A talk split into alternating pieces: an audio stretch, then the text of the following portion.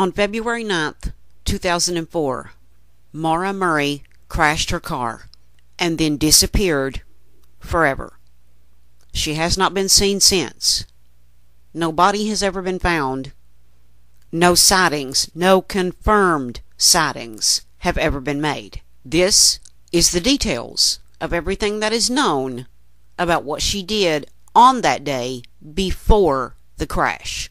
Just after midnight, she used her personal computer to search MapQuest for directions to the Berkshires.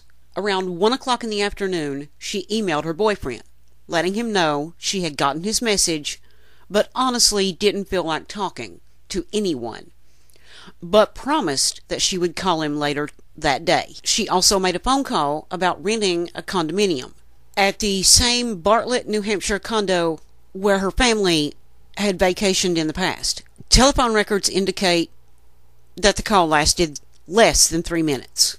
The owner didn't rent a condominium to her.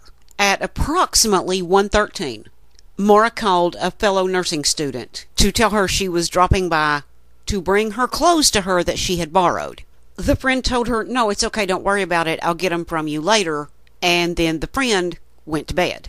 Maura emails her professors telling them there's been a death in her family, so she's going to be gone for about a week and she will contact them as soon as she gets back. This was a lie. There had been no death in Maura's family. She goes to the friends, which she had called earlier, to drop off the clothes. That friend actually said in an interview that she had heard someone knocking on the door, but was in the bed and didn't bother getting up to see who it was. Later that same day, when she did get up and she went to the door, she found a bag of clothes which was the clothes that Maura had borrowed from her. So apparently it had been Maura at the door and she had just dropped the clothes off. Maura then calls her boyfriend and leaves a voice message promising that they would talk later. She then goes to the bank and withdraws money from the ATM, about $280. She stops at the liquor store and buys about $40 worth of alcohol, and then she leaves Amherst. She makes a call to her voicemail to check to see if she has any messages. A few hours later, she crashes her car. A bus driver named Butch Atwood was on his way home when he came across the accident. He lives just past where Maura crashed. He stops and talks to her and asks her if she needs him to call 911. And she says, No, I already called AAA. This was in fact a lie and the bus driver knew it because there is no signal on your cell phone on that road. So Butch Atwood goes on home, which is, like I said, just up from where Maura had crashed, and he proceeds to call 911 anyway. Another neighbor looks out the window, sees the crash, and also calls 911. By the time the police arrive at the crash scene, Maura Murray is nowhere to be found. She's disappeared and no one has seen her since. That is the details, or at least the ones that we know, from February 9th, 2004. The details of what Maura Murray's day consisted of, right up to the moment she disappeared, after the crash. The first witness after Maura's crash was a woman who lived in the area who said she heard a noise, looked out her window, and saw that there had been an accident, so she calls the police and reports the wreck. This woman tells the 911 operator that she saw a man smoking in the passenger seat. She would later go on to change her story and say, no, she doesn't think it was a man that she saw, maybe just a red light on Maura Murray's cell phone. This has never actually been explained. Witness 2 was another neighbor who looked out his window and saw what he said was a woman wandering around the car. And he also said he saw one of his other neighbors pull up beside the car. This leads us to Witness 3. Witness 3 was also a third neighbor. Witness 3 is a neighbor that lives there and was coming home when he saw that Maura had been in an accident. He stopped and he spoke to her directly, asking her if she was okay if she needed help, and did she want to use his phone to call the police. Maura tells him, No, that won't be necessary. I've already called AAA. This turns out to be a lie because AAA has no record of that call and there is absolutely no cell phone service on that road, which is why the third witness went on home and proceeded to call the police to report the accident because he knew that Maura was lying. Now, witness 4 was actually on her way home from work and in coming the road she travels every night coming home from work, she is passed by a police SUV number 001. She keeps driving, and a few minutes later, she is passed again by a police SUV, and again, it was number 001. So, how did the same vehicle pass her twice? Well, if you're on that road, just past where he passed her the first time, there is a side road. And if you take that road, you can go around and come out on the same road, just in a different area. So apparently, after he passed her the first time, he had taken that side road, gone around, and come back out on that same road, accidentally getting behind her again. So he went past her again. Now, as witness 4 drives on, she comes up on the accident and sees SUV 001 parked nose to nose with a car, blue lights flashing. She drives on past the accident but stops just past it in front of the third witness's house. She turns and looks back at the accident and thinks, well, there's nothing I can really do. My cell phone don't work. The cops are already here, so I'm just going to go on. So she goes on home. However, on her way, she is passed by a car going in the opposite direction. So while she is driving one direction, a car go a car going in the other direction, which would be towards the accident, goes past her.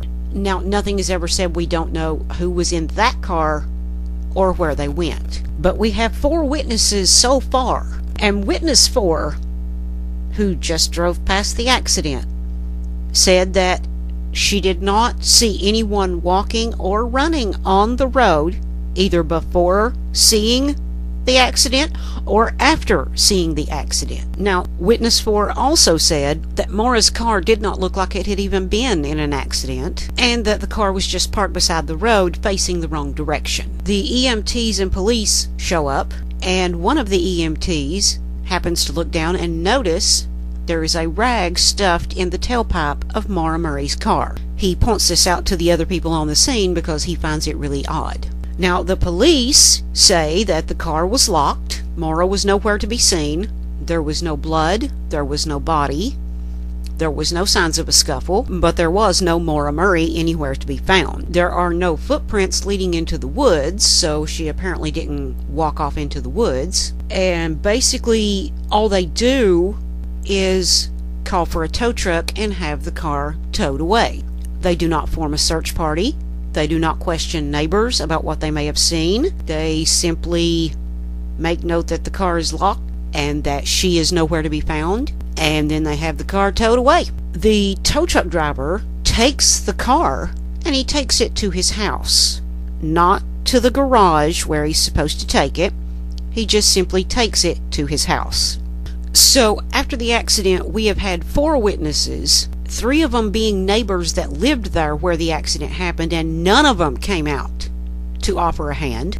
Uh, the only one that did offer to help was witness number three, and she turned him down. And the police didn't really do anything other than have the car towed away. They didn't try to find her, they didn't search for her, and they just simply had the car towed away.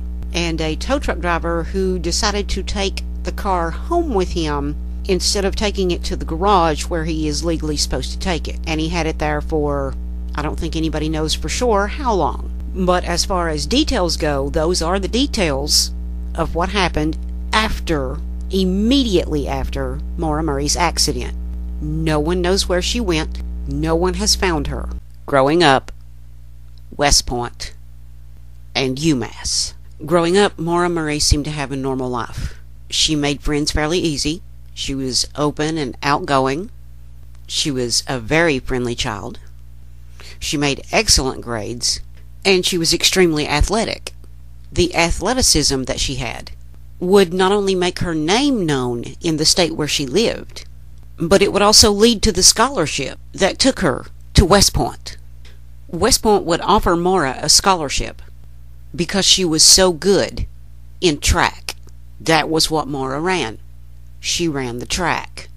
And she was very good at it and won most of the races that she was entered into. So West Point would take notice of her and offer her a scholarship, which she would accept.